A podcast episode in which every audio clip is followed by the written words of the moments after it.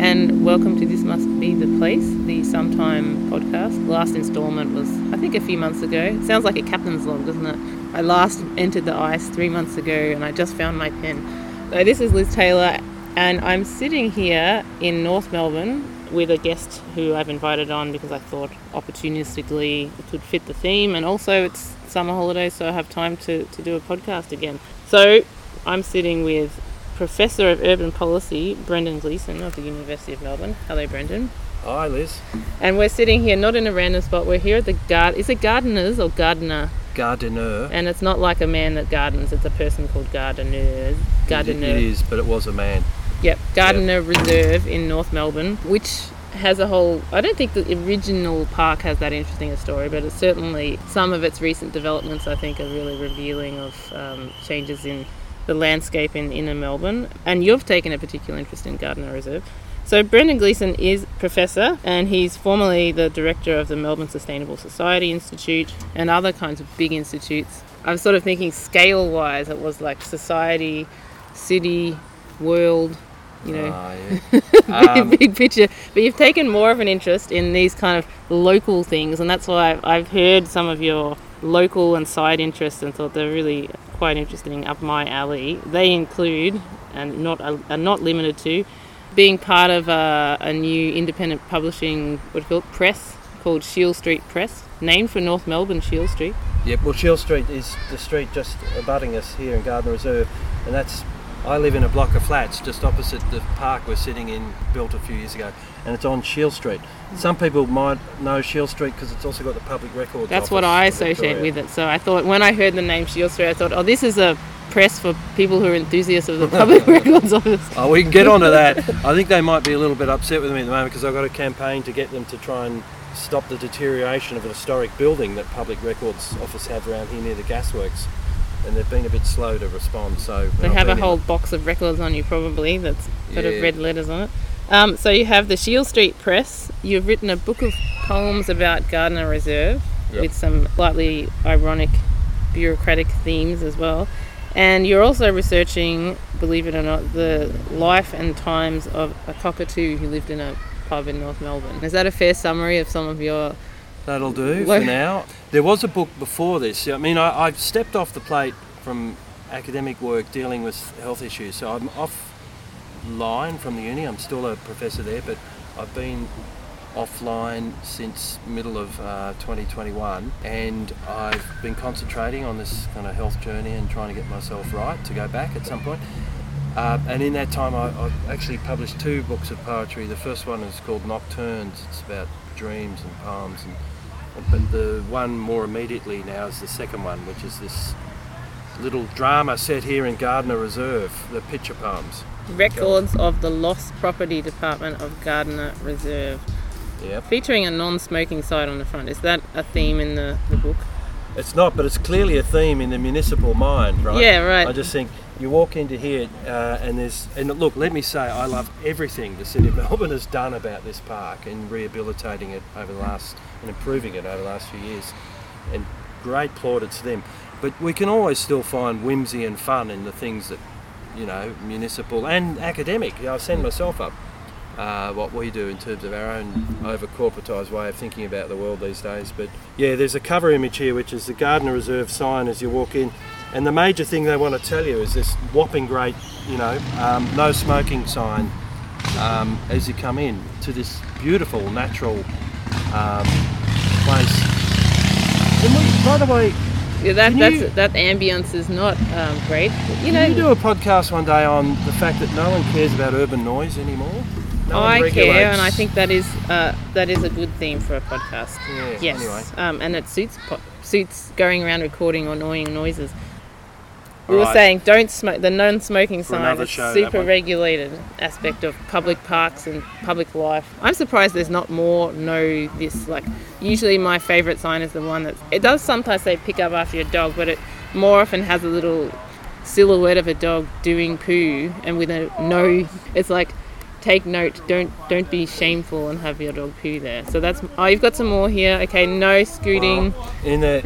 I mean, that... Is that from here? We're looking in the first pages of the book where I use street signs from around here to set up this faux sort of corporate overview. Nice. So I walked around here with my phone, taking photographs for the poems, but also setting up this corporate overview in the beginning of the book.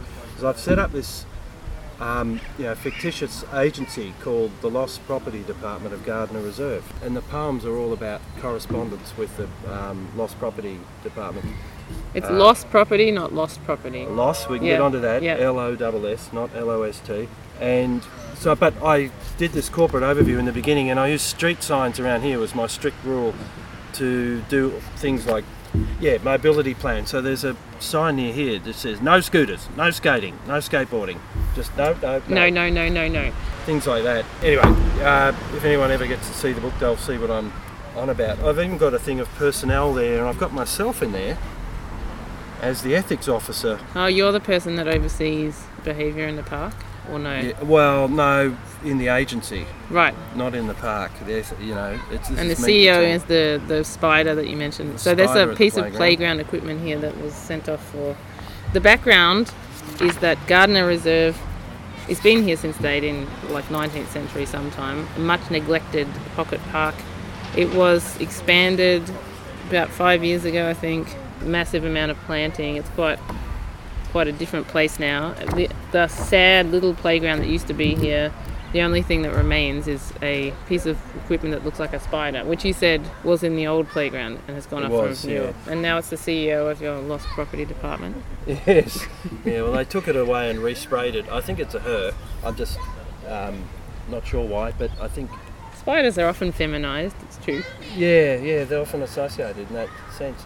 But this, something about it, it's pleasant but threatening at the same time. But so anyway, that's the spider. That's the one thing that survived from the old playground. But they've added all these other lovely little animal-y things around it. So they're all featured in the book as well as staff members.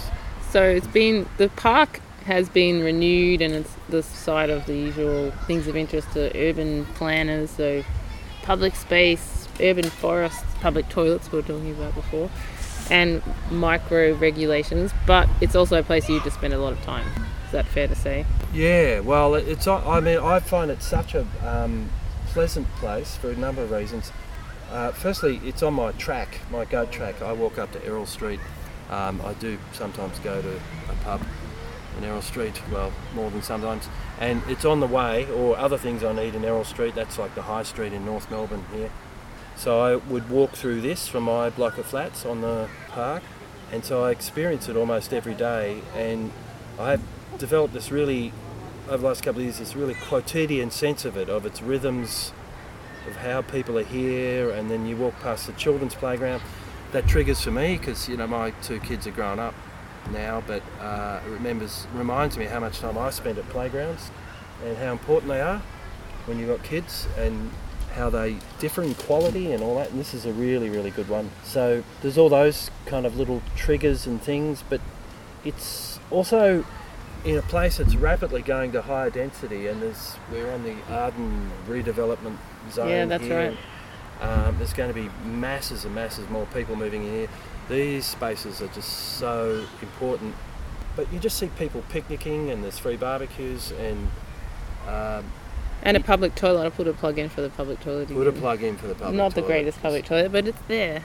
You campaigned for it, Brendan.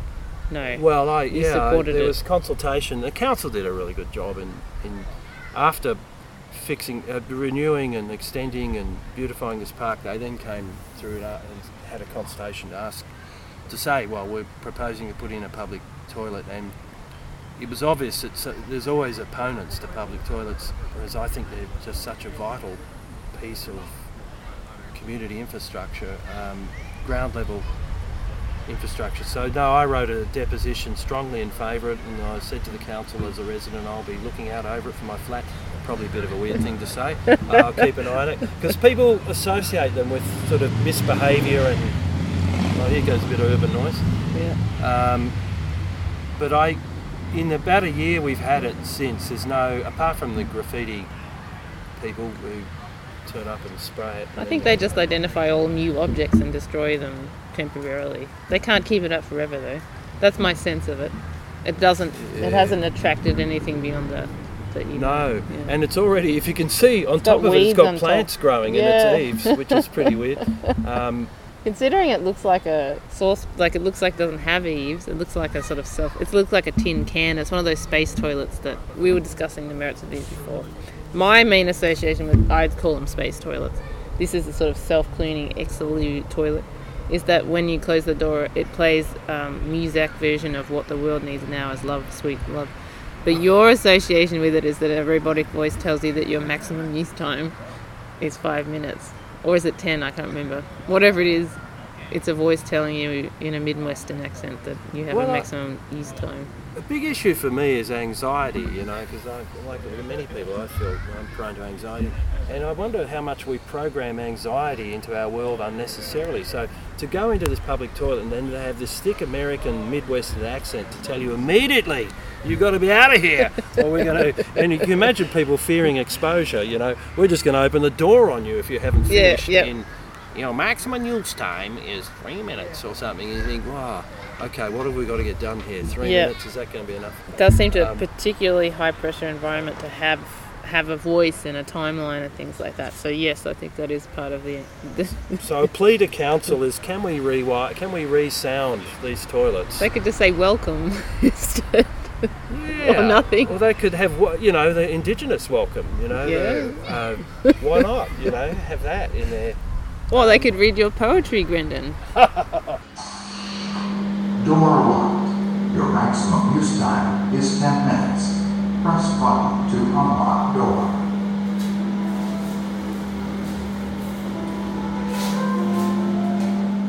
Can we go back to... So we're on Gardiner Reserve and you said you were off work, but I was struck by you saying you haven't read academic text and academic theory in over a year, but you are reading a lot and you're writing a lot. You've just taken more of a turn of interest towards, how would you describe it, away from concepts or towards material things or local places. Is it something intrinsic about North Melbourne, or is it just sort of re-centering what you think about? Well, as I said, I'm on a health journey, and there's a reason I can't be at my, much-loved workplace at the University of Melbourne. And as part of that, I've had to just to... deal with my health issues, to just disengage. I've needed to do that, and I speak regularly to a psychologist. Don't mind saying that. Lots of people do. Lots of people should. And it's all been part of that. And just in terms of trying to get my health back together again, I've needed to disengage from what I've been doing for a long, long time, and that's been academic work. And I just haven't actually been capable of doing it in this time. That's the issue. So what I've had to try and do is discover some other, capacities just to survive and get on and live and try and deal with my health. And those capacities have been, or interests, have seen me, or in that exploration, really focused on my everyday world and everything around me. And as part of all this, I haven't been able to drive. I don't want to drive, drive my car. No complaints here. Yeah, no, I don't imagine you would be opposed to that idea. But it's different if you don't choose it, I suppose. Yeah. But no, I just haven't been able to drive it. I mean, I've done it a little bit here and there, but... so you experience the world by walking. And have just become much more closely... observant and intensely engaged in my everyday world here in North Melbourne, and this part of North Melbourne in particular, which is Hotham Hill, right down to there's a little shopping centre around the corner. I've done a lot of work on disability, so I'm interested in disability and urban facilities and all that. I noticed beginning of this year that these are relatively new shopping centre, Hotham Gardens, the disabled toilet was always locked. And I thought, just as I'd be walking past going to the supermarket, what's going on here? And I ended up speaking to the security guard. He said, the cleaners, it's just locked up and the cleaners use it for storage. I went, oh no. So I got on the council and we got that fixed. But that's a level of observational, everyday detail I would not have been capable of. So it's... When you're going to work all the time, you have other schedules and... travelling and flying, world. Yeah, of course, that world, the travelling world.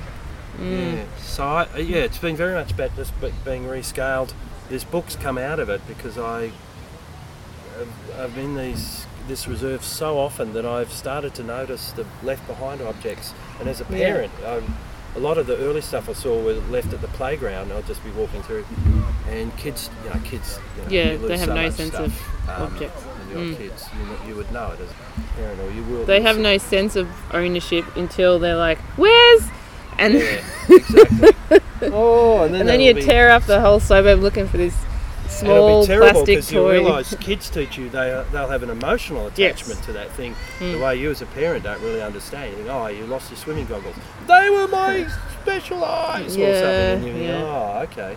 Yeah. So then when you see other people's discarded things, you're thinking of that memory, or you're thinking of that association of emotional life of objects.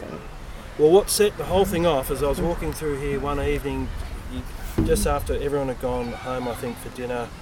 I was walking through the playground part of it, and there on one of the sort of ornamental rocks sitting was a pair of little girls, I'm just showing Liz now in the book. Little shoes! Little sparkly shoes from a little... You know, when I got on the bus here, and there was a little girl who would have had shoes pretty much like that, maybe 4 years old on the bus, and one of her shoes had fallen off, and she was crying, and the father was like, spotted it just before they got off and picked it up. So anyway, that's what I said. He did. Oh, I needed a good end to that story. Anyway, this stuff upsets. That's not just one shoe; it's two of them. Well, there's these two shoes, and they're set in outwards, like in the opposite way they should be. But someone kindly has put them up on a rock, like they've seen that this little girl's left these sparkly fairy shoes behind. You want to read this playground shoes? Yeah. Okay, I'll read. So there's a picture of. These little sparkly shoes on a rock. So this is the first poem I ever wrote. I just wrote it straight away onto my phone, as I do with all these when I take the photo, and then the poem comes out. And it's called Playground Shoes.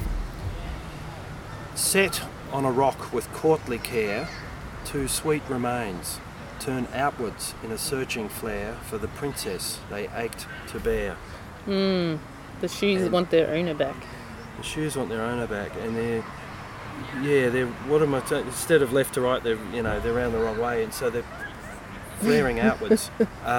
But here's the personal link. Why did I? And this set the whole thing in train for writing this book and doing these poems.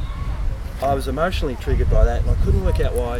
And then I sent that picture and the poem to my sister, and she said, "Oh my God, that's the shoes your daughter wore to our wedding." Oh. This is. Alison, my daughter, is now 18, so we're talking about 14 years ago, and I can now really remember these shoes. And then I sent it. My daughter lives with her mother, we're divorced, in Germany. I sent it to Alison. She said, "Oh yeah, they're my shoes, Dad." Oh. She knew it.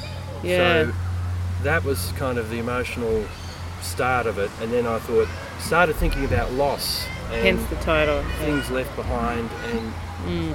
So there's a few from the playground, but then it started becoming lots more of stuff left generally around adult stuff, and there's a poem about Mr. Crate, a milk crate left in the that one. Corner, and that's kind of weird. For some reason, milk crates turn up here. Yeah, I can't explain that. There's another one turned up, I called Mrs. Crate. Right, okay, they're looking for each other. Yeah, and then the Crate what's the connection there? Maybe there's a milk... distributor around here, or people used to use milk crates for like seats, I guess. But well, when I was a young guy, and we all had records. Yeah, that's right. People used to; they were in such demand, you and they were expensive. Wouldn't you? People would steal them for their record collections, and now they're just cast away. Like they don't have value. So they're one of those commodities. Obviously, had use value as milk crates, but. That was just so in my lifetime. Just exactly he's got his hands on a milk crate. How exactly did you do it? Right size and really tough. And they remain, as it says threateningly on the side of this one. It's up in my flat. I shouldn't be admitting this, but the property of the dairy. That's right. I won't mention it, and you can, it can be resumed from you at any time. This crate. So I love how a piece of plastic can be threatening as well. It's got emblazoned with this, you know, never going to be erased either. Like, the dairy's probably closed down 10 years ago, who knows, but there's still a sense that this is not your property, and something will come. This is from Coburg Dairy. I'm pretty sure that one's gone. Is it? Unless they kept the name and moved or something. Yeah, that's for investigation.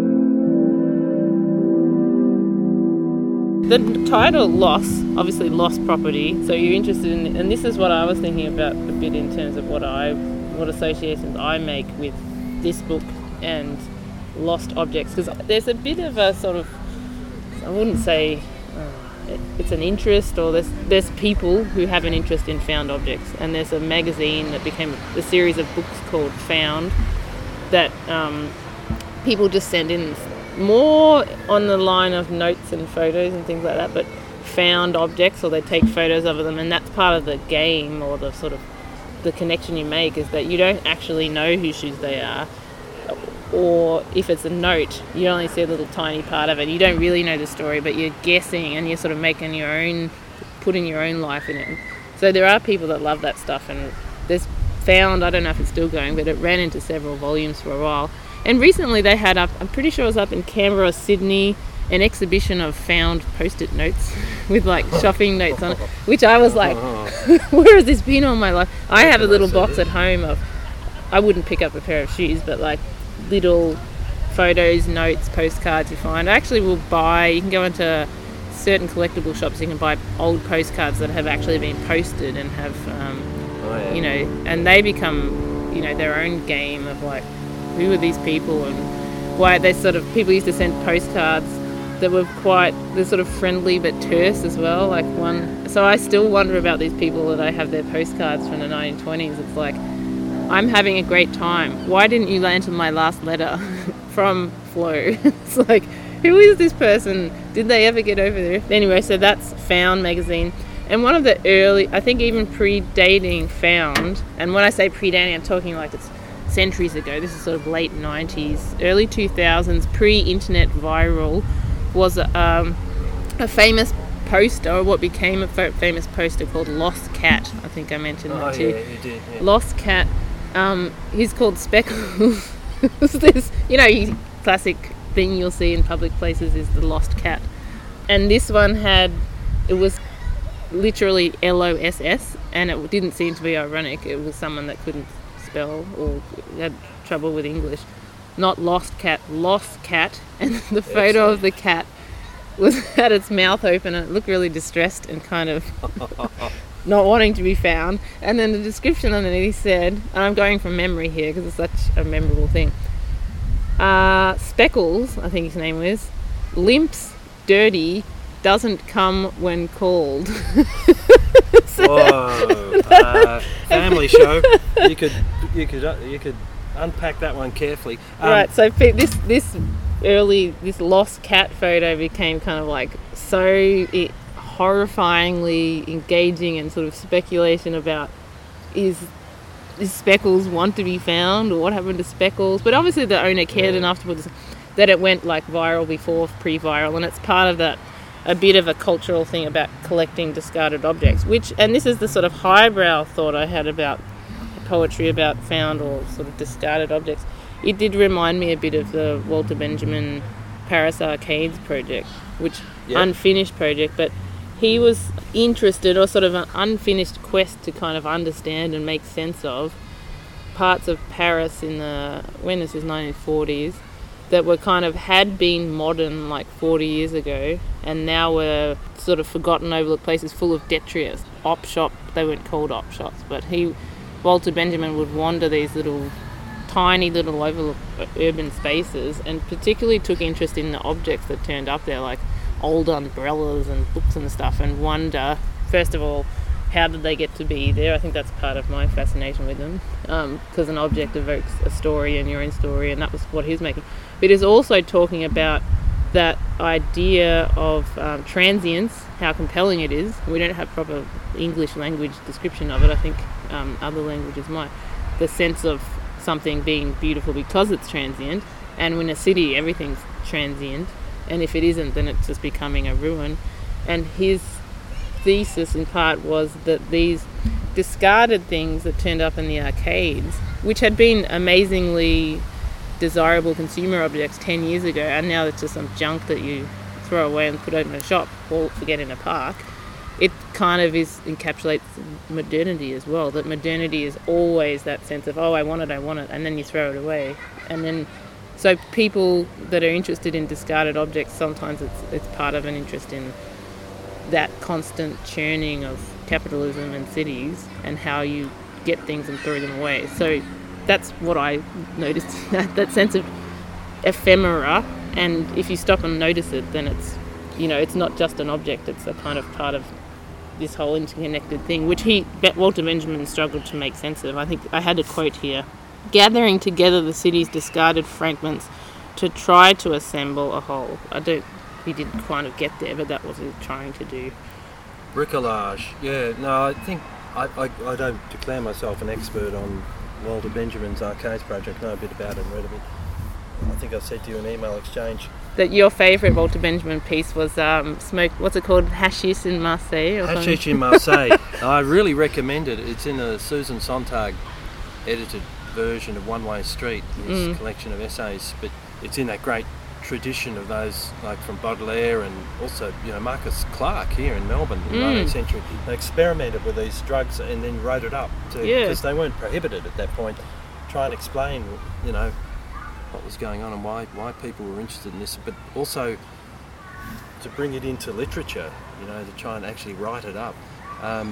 But it's a hell of an essay, Hashish in Marseille. So leave that to the side perhaps. But yeah, I think his thing with him is that tension between consumptive capitalism and the retail capitalism that unfolded the 19th century, and between assertion, you know, permanence and impermanence and decay, and you know, he's sort of wandering around seeing this, the left behind stuff, the residuum of urban consumption and capitalism, and the fraying and just the kind of detritus left behind, but also the sort of in-betweeny spaces, railway bits and bobs, and those.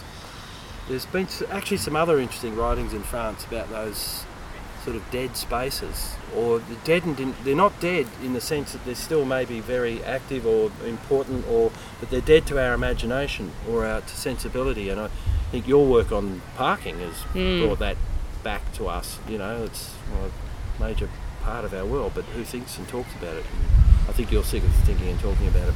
But I think it being in a park like this, it's almost like a magic trick to take the street that was there, Dryburgh Street, was much wider, parking quite a big road, and that the city council took a large part of that and turned it into a park. And you wouldn't have even noticed, or most people would not have noticed, how much space was taken up by the car parking, because you sort of automatically don't notice it because it's an unseen in-between or whatever you call it. And then it becomes part of a park, and you do have more of a sense of its space, or what certainly if you replace it with trees or something that's actually tangible. Walking along here on Macaulay Road, this is by where we're sitting now in North Melbourne. It's a major sort of east-west thing, and it mentioned the Public Records Office again, but they've got this sort of very large paddocky space,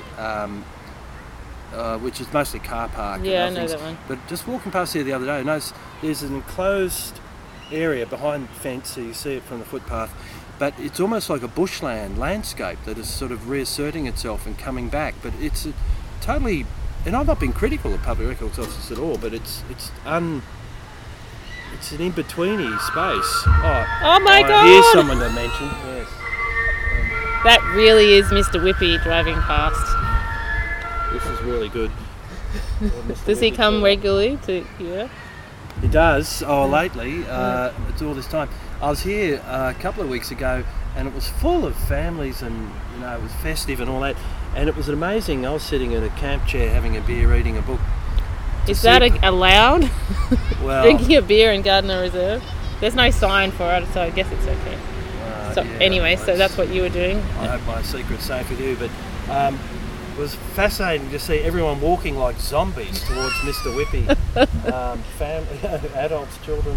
Well, it's a happening bit now. Not overwhelmingly, but people have turned towards it. There was a 70s horror movie based on Mr. Whippy. That kind of concept, you know, sort of follow it. It's easy, low-budget kind of win. Another one I could add to that in a similar vein is, have you read David Sornings' book, Blue Lake? It's about what was the North Melbourne swamp. I know of that Blue Lake. I haven't read that book, and I know of the book. I'd like to read it, but it's quite local to here, actually. And it also, I think, interestingly, a lot of what he got out of a lot of the work came out of the Public Records Office, and that wonderful experience of dredging up, because they have all these kind of bureaucratic records in there that you can piece together a more personal story from. So that book does that around people that lived for a time in the Dudley Flats, the informal settlement in the. What was the swamp that was drained. David Sornig talked about what was the swamp area now as being one of those places that is so kind of hostile to you making sense of it that it is almost like a non-space. Maybe you should do a show on the Blue Lake one day, because it brings into conversation here the Indigenous, you know, First Peoples here, and the way...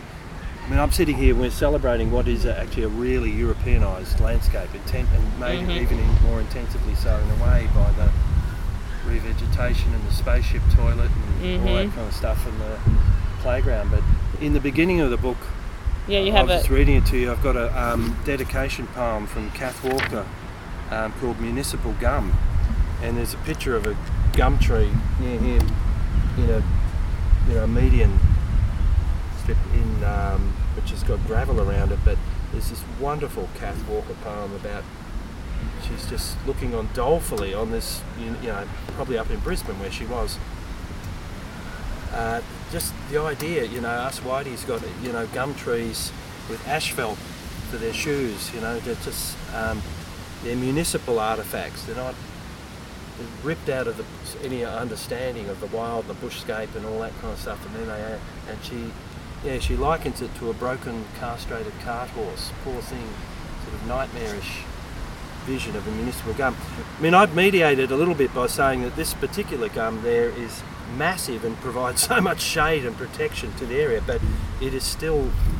And it's sort of gallantly going on being a tree in this bizarre, constrained urban environment. And that's sort of consistent with an urban forest strategy, but there is something confronting about it, and also I think should be confronting in terms of when you're thinking about any place in Australia and the landscape has been created on top of or in an attempt to erase Indigenous people and their connections to place, and that poem captures that quite well.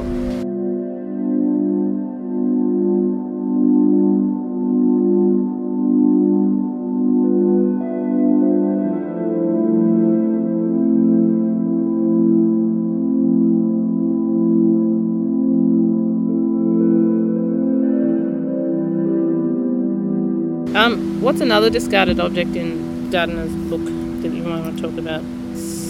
Crutches, crochet, that's particularly sad when it's a homemade discarded object. Yeah, well, there's a big crocheted rug that was on a park near here. And this is set up as correspondence from that fictitious park body to this park, to the Lost Property Department. And there's a picture of a... Yeah, someone would might be better explaining. It's quite a large, I guess, a large hand is crocheted. I'm not much of a craft person, but a colourful crocheted rug, you know, like a bedspread.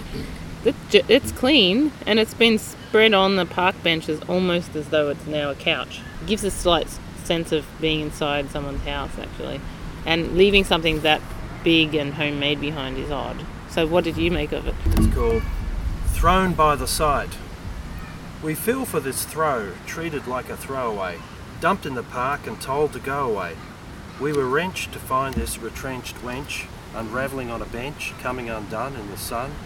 We think that its dumpster behaved like a monster and surely could have found a nicer way to throw away this throw. Or perhaps we've got it wrong and this throwaway sarong is a runaway, not a castaway, having a bit of a lark in the runaway beauty of our hidden away park. At the end of the day, who can be sure? But we'd like to reassure our new friend that we won't shoo her away. In fact, we invite her to stay. That's a message we hope she can take away. So in many of these, I've sort of imagined them as a being. I don't know. I was going to say I poured spirit into them. They seem to have... We've anthropomorphised them. Anthropomorphised them. That's a hard word to say. This is one more maybe. Yep. Near here, I cheated a bit and went out of the park a bit on this one, right? But it's near the Limerick Arms pub, which is just around the corner from here. I was walking one day and there was just a single crutch up against a wall. I'm picturing someone going, I don't need this anymore, and they just like go on without it. You picture something else. Well, I only need one. Yeah. Like, don't you normally need two? My son has broken his ankle, is in crutches at the moment, so I can see why you need two rather than one. But I guess.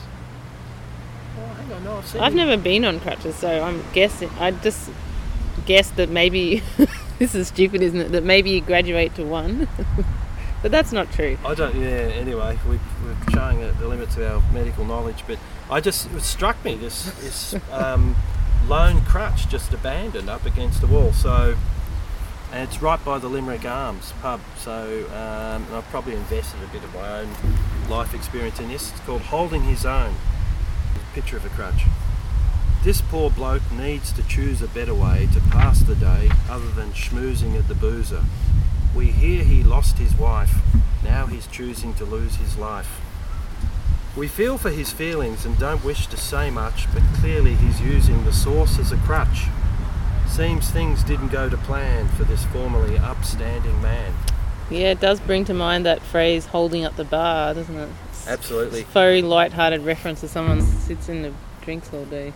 Now, there's one from your cat. Ah, that's Lost Cat, but yeah. Not Lost Cat. Yeah, no. Jack, 1-year-old. We get these regularly posted around here. And they're quite... I'm not a pet owner. You know, I don't have pets, although I've decided now if I ever do live differently, I've only got a tiny little... I don't have a garden, tiny little balcony, but so it's difficult to have a pet. But if I lived in a different place, I'd have a cockatoo, I think, because of recent...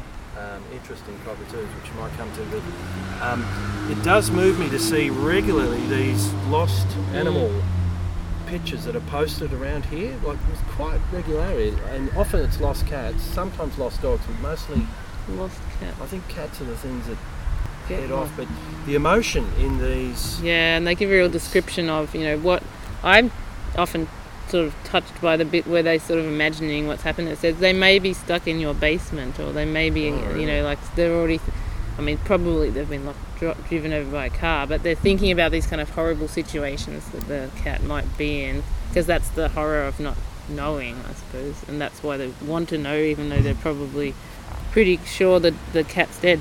And there's a certain location-wise here, because just over the other side of the pool and stuff here is the Lost Dogs home. It's been there for 120 years. That's getting moved on by the Arden Renewal Project, so it's a sort of slightly euphemistic, because Lost Dogs, as though they go there and sort of retire, it's also like they get taken there when they're found, and then, you know, not always going to come out. So there's that kind of interesting thing I find anyway about, first of all, the sort of subtle I'll try that word again, anthropomorphization of domestic animals over time.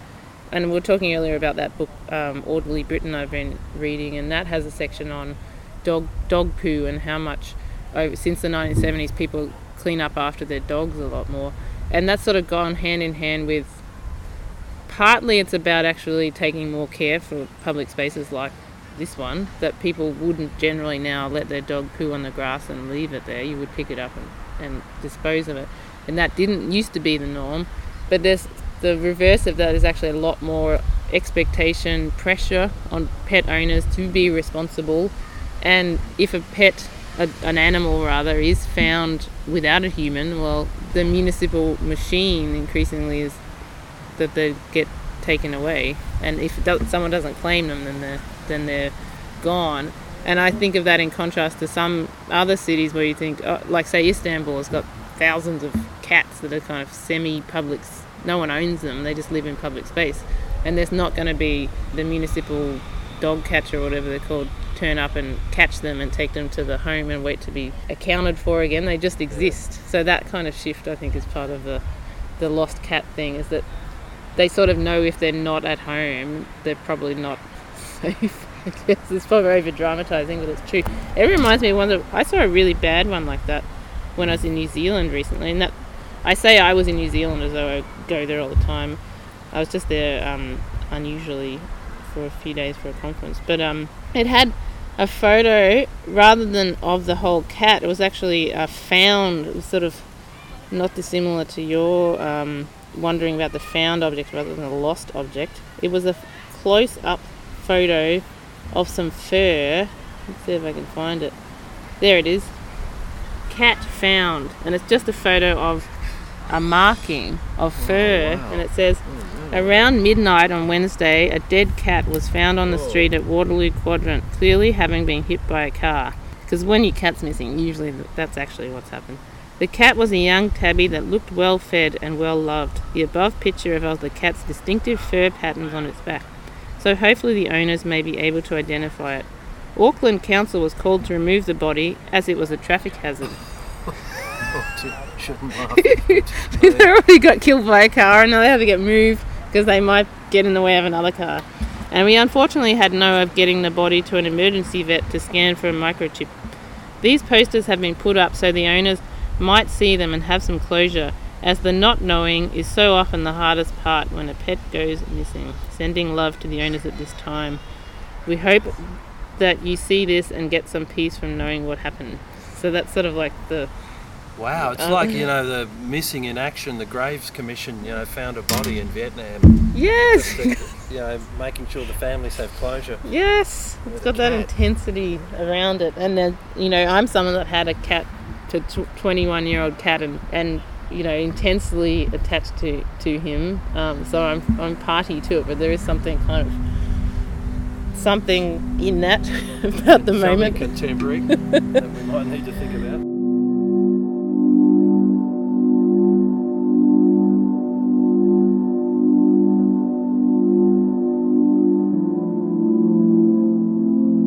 We're right next to the North Melbourne Pool, and you have a poem about North Melbourne Pool in there. I can just quickly, you know, my side project interest is very much about local swimming pools and their context. There's hundreds of them in Victoria, but each one of them has this sort of particular story, but also a particular timeline that they're part of. So I've been looking at a few. I hadn't specifically looked at North Melbourne before, but it does fit a few of the patterns. So a lot of the earliest public pools were baths, you know, started as a kind of hygienic thing. That's one of them. It was started in 1909 and it was concrete. In 1930s it was remade with tiles, and it was open to women after that point. And then it started to age, and in the 1980s it was considered to be past its use by date. It was closed in 1991, as were many other pools like Fitzroy Pool, Sunshine Pool. That's Hannah in the background there.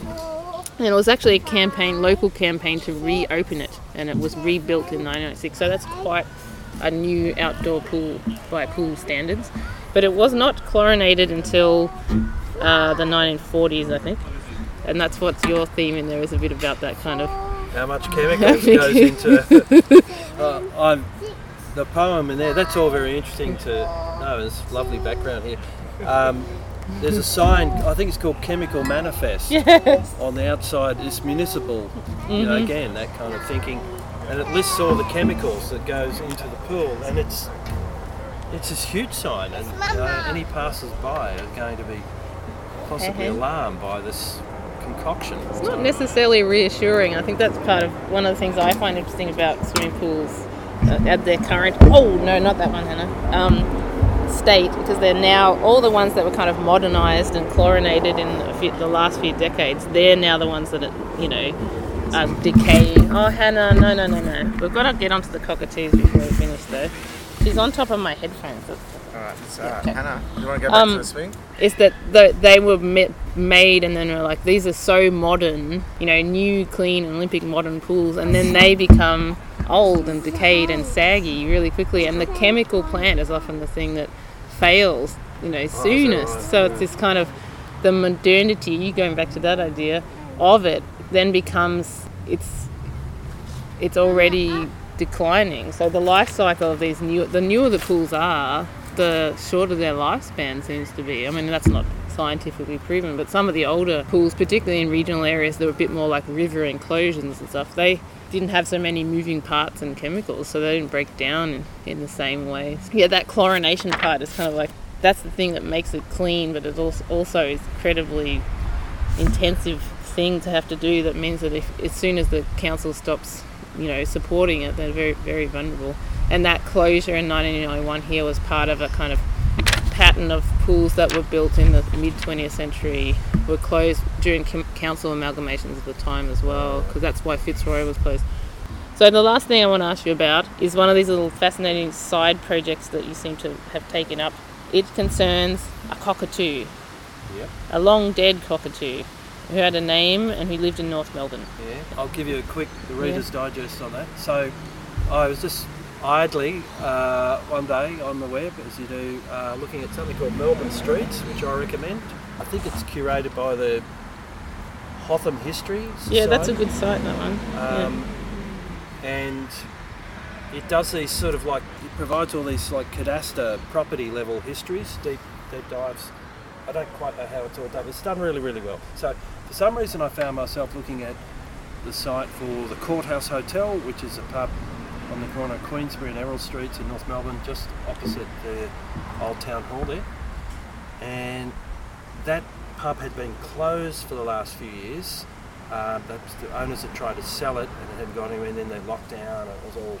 Anywho, for someone who's interested, probably too interested in pubs, I wondered what was happening, and I looked at the history, and it's sort of from the Art Deco era, that the building that's there now.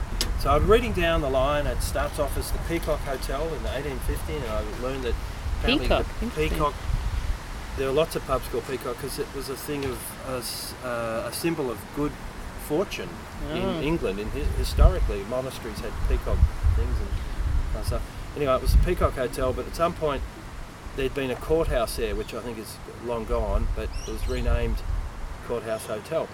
So I'm reading down this thing, down this timeline, I thought, and then there's this paragraph that says, a famous resident, and it was so well written. I don't know if this is like citizen history, but it was just the elegance of the prose caught me, if nothing else. But anyway, what it told, in a nutshell, there was a family called the Duggans that had good Irish Catholic name in North Melbourne, which is what it was all about here, had the pub from, I think, from 1900 to 1960, and it had this thing saying, there was a famous resident called Cocky Duggan, and it was a cockatoo that lived on a perch out in the old courtyard out the back, which I've subsequently seen, where in the old days with pubs, the men's toilets were, you had to go through a courtyard out to this. And Cocky Duggan lived out there. He was a famous resident. One of the things he was famous for, he did, I'm quoting from it, more than passable imitation of men throwing up. Right? And then the other party trick of Cocky Duggan was to, on occasion, escape and fly up over Queensbury Street to the top of the town hall, way up the flagpole. It's like way up. And then describe this caretaker, someone, Jock, he was a Scottish man who lived in there, who would have to go and retrieve the Cocky Duggan and bring him back down. So I thought, what a great story. So two things. I just straight away wrote a poem called Ode to the King about Cocky Duggan. Shall I read that? Yes, let's hear that. Then I can tell a bit more about what happened. What you've found out since. Ode to the King. Cocky Duggan ruled the gents at the Courthouse Hotel. He was full of common sense that he'd regularly expel in a retching refrain to explain. In opening hours, his lordship, wielding special powers from his throne, listened in on subjects, pleading with God on the white telephone. After bugging each combustive collogue, the old royal rogue would loudly play back the highlights. The best were supplied by footy pie nights. The earth-suffering monarch monarch craved attention for a royal role, causing him to skylark fiendishly atop the town hall flagpole. Equally long-suffering caretaker Jock would gallantly ascend to retrieve the bloody thing, crowd cheering a rescue fit for a king. One day his retainers suddenly shot through and Cocky was banished to the Royal Melbourne Zoo, where for years he scared kids with a thunderous chunder or two. So that last part alludes to what happened to him afterwards. Yeah, and it's a bit of imagination for me. But so I looked into it. It said, at the end of this thing, the Duggans left, and then it said the bird was, it's kind of rough language, donated to the Melbourne Zoo. I thought, oh, poor old Mr. Duggan. And so I contacted them, and with the help of Anne Bethune, the Animal Records Officer, she looked into what happened. And Cocky only died in 2001. Can you establish when was that first story from, the 1920s or 30s? When was he a famous resident climbing the court? Well, before 1960. Because that's when the Duggans left, and he was donated to the zoo. So, but the notes in the file at the zoo that this Animal Records Officer turned up and said, there was still an old lady visiting him, Mr. Duggan, until the late 1970s, and she said he'd been her cockatoo, she must have been one of the Duggans, I assume, for 30 years, and before that her mother's cockatoo for 35 years. So if you add all that up, and then he dies in 2001, this bloke must have been nearly 100 when he died, and cockatoos can, in captivity, live to up to 100. So, and I've got this great picture as a child when my mother took us kids with our babysitter to the zoo. I remember I was about 5, thunderstruck by the great bird Avery at the time, just in the Melbourne Zoo. And so I like to fantasise that I saw Mr. Duggan. And it's like the shoe thing, like you actually met him and that memories is sort of like unfiled and it's come to the surface when you saw the article. And he maybe you interacted with him then, and it's sort of like, well, that's a good fantasy to have, maybe. Yeah, I'll keep that. And the end of the story is the pub's been saved. The people that own, really lovely people that own and run Norton's Hotel on Royal Parade. Oh, no, Norton's, yeah. Well, everyone does. They've taken out the lease on the courthouse, so they've saved it from predatory developers. And are they going to include any cockatoos in the new? They have undertaken to produce my poem in a framed version, and they're getting a friend to paint a picture of Cocky Duggan and Mr. Duggan. You found a photo? Yeah, you found it. You got those from the zoo? Or you got those from the... No, from the City of Melbourne's archives. You can get on the website and you go into Duggan family and there's Cocky. The sad kind of arresting thing was I found this photo of him. It's an old photo. It's definitely Mr. Duggan. But he's got this big chain on his foot at this point to his perch. So I've obviously got fed up with him flying up to the town hall. Yeah, that's a sad detail, isn't it? Because the idea that he was constantly bothering people by escaping and making them get him back. So they put an end to that, and then the zoo, the mind boggles.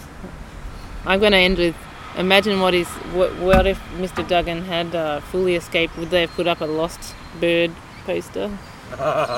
Yeah. A description: lost cockatoo, old, angry, pukes when disturbed.